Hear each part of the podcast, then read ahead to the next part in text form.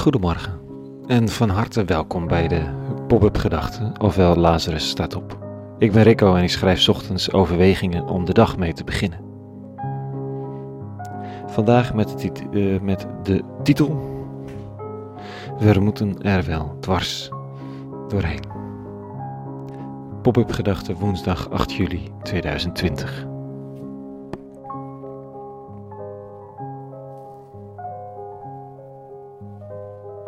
Wij gaan op berenjacht, lees ik voor aan de jongste. We gaan een hele grote vangen, we zijn niet bang. Oh oh, hoog gras, hoog wuivend gras. We kunnen er niet bovenover, we kunnen er niet onderdoor. We moeten er wel dwars doorheen. Swoesh, swoesh, et cetera. We kunnen er niet bovenover, we kunnen er niet onderdoor. We moeten er wel dwars doorheen. Dat is het mantra van de tekst. Van dit verhaaltje. En het is het mantra van de eerste volgelingen van de man van Nazareth. En van hemzelf trouwens. Als de rabbi meldt dat hij op gruwelijke wijze geëxecuteerd zal worden, zijn opstandeling en revolutionair, vernederd tot op het bot door een kruisiging, zoals vele wannabe messiassen en opstandelingen overkwam, dan zegt een van zijn trouwe volgelingen, dat nooit, meester. En de rabbi keert hem de rug toe en zegt, ga weg achter mij, Satan. Verleider. De verleiding is bijna te groot om de pijn te mijden, om er overheen te vliegen of eronder te kruipen.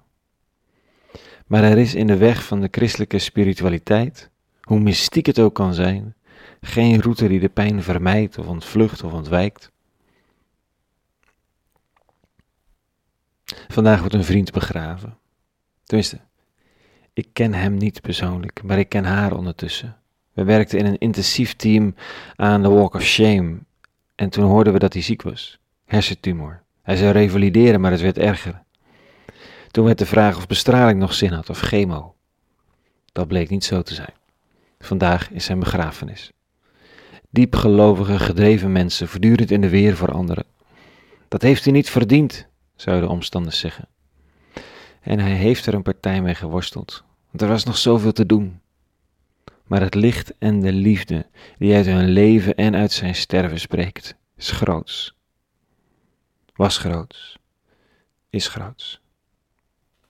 Is het dan de bedoeling dat hij sterft? Nee, daar geloof ik niets van. Het is de bedoeling dat hij leeft en hij heeft groots geleefd in zijn sterven. En doet dat nog steeds. Zij hebben groots geleefd. Ook vandaag, als er een begrafenis is. Vandaag schrijft Paulus aan zo'n vroeg kerkje in het Griekse Korinthe. Wij worden aan alle kanten bestookt, maar raken toch niet klem. Wij zien geen uitweg meer, maar wij zijn nooit ten einde raad. We worden opgejaagd, maar niet in de steek gelaten. We worden neergeveld, maar gaan er niet aan dood. Dus altijd dragen wij dat sterven van Jezus in ons lichaam mee. Want ook het leven van Jezus moet in ons lichaam openbaar worden. Voortdurend wordt ons leven aan de dood uitgeleverd om Jezus wil, opdat ook het leven van Jezus zich zou openbaren in ons sterfelijk bestaan. Hm. Zo dicht ligt het bij elkaar. We kunnen er niet bovenover, we kunnen er niet onderdoor, we moeten er wel dwars doorheen. Er bestaat ook geen bovenover. Want de eeuwige verbindt zich aan de pijn en daalt erin af. Er overheen is niet de weg van de mystiek. Want je loopt zomaar de eeuwige zelf mis. Allemaal niet onoverkomelijk, hè? Want soms is het gewoon niet te verdragen. Soms is het te moeilijk, is de opgave te groot, het vertrouwen te klein. Dat geeft niet, dan komt er wel weer een nieuw moment. Momenten genoeg. En er onderdoor, eraan, onderdoor, het opgeven, jezelf erin begraven. We kunnen er ook niet onderdoor.